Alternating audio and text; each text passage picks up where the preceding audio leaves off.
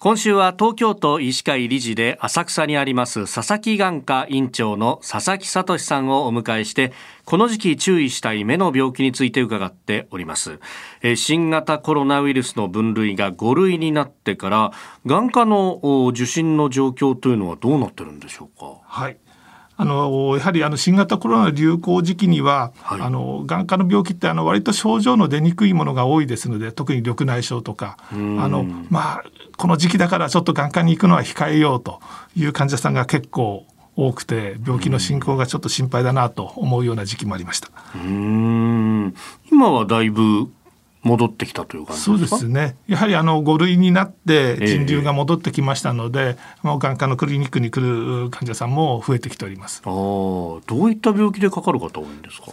りやっぱり今まであのちょっと受診控えしてて、えー、まあ、ちょっと心配になってたんだけどやっと来れましたとかっていう患者さんもいますし、えー、あとご存知のように今あの小児の感染症がすごく増えてますよね。はい、あの RS ウイルスやヘルパンギーナとか、まあ、そこまで多くはないですけどもやっぱり眼科のその感染症あのこれまでお話ししてきたいろんなウイルス感染症とかっていうのもちょっと多くなってるかなっていう印象はあります。うん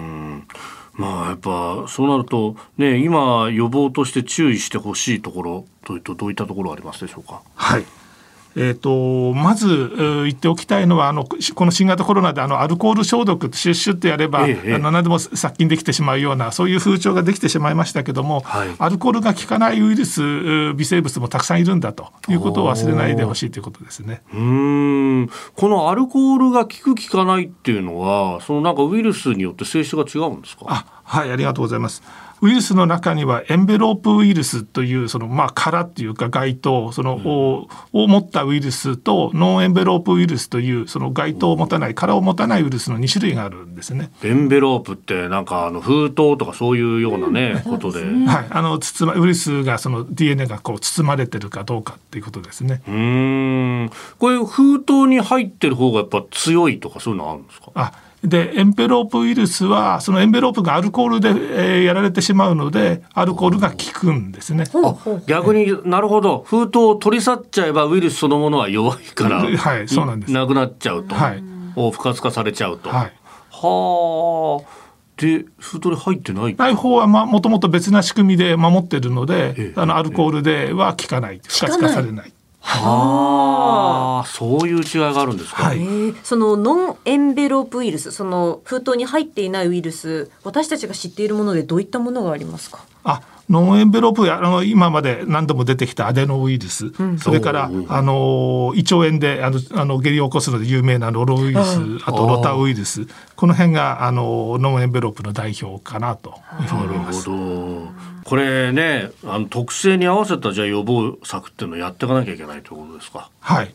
まずあのまあ、殺菌でいうと次亜塩素酸ナトリウム、えっと、塩素系除菌剤が効きますので、まあ、あのノンベノンエンベロップウイルスに対してはあのそういう塩素系の殺菌剤。ただ塩素塩素系の殺菌剤ってこう金属とか使えないものも多いですので、はい、えっと、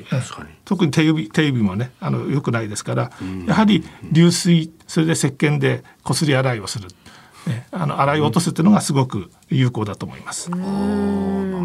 あとやっぱりノロウイルスっていうとその食品を扱う時注意しなきゃなっていう気もしますけどどういったところに気をつけたらいいですか？まずまず一つやっぱりその食品を扱う方今言ったようにあの手指をよく洗浄するということですね。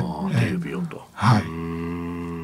あの例えば煮沸だとか、はい、こう熱を加えるとはどうなんですか？あ煮沸で効くものもありますし効かないものもありますので、うん、あの煮沸だけにあので安心することもよくはないと思います。あ、はい、なるほど、そうすると組み合わせでとかそうですね。あとあの先ほど言ったその塩素系の消毒剤で消毒できるものはそれで消毒をする。あ調理器具だとか、えー、そうですね。うん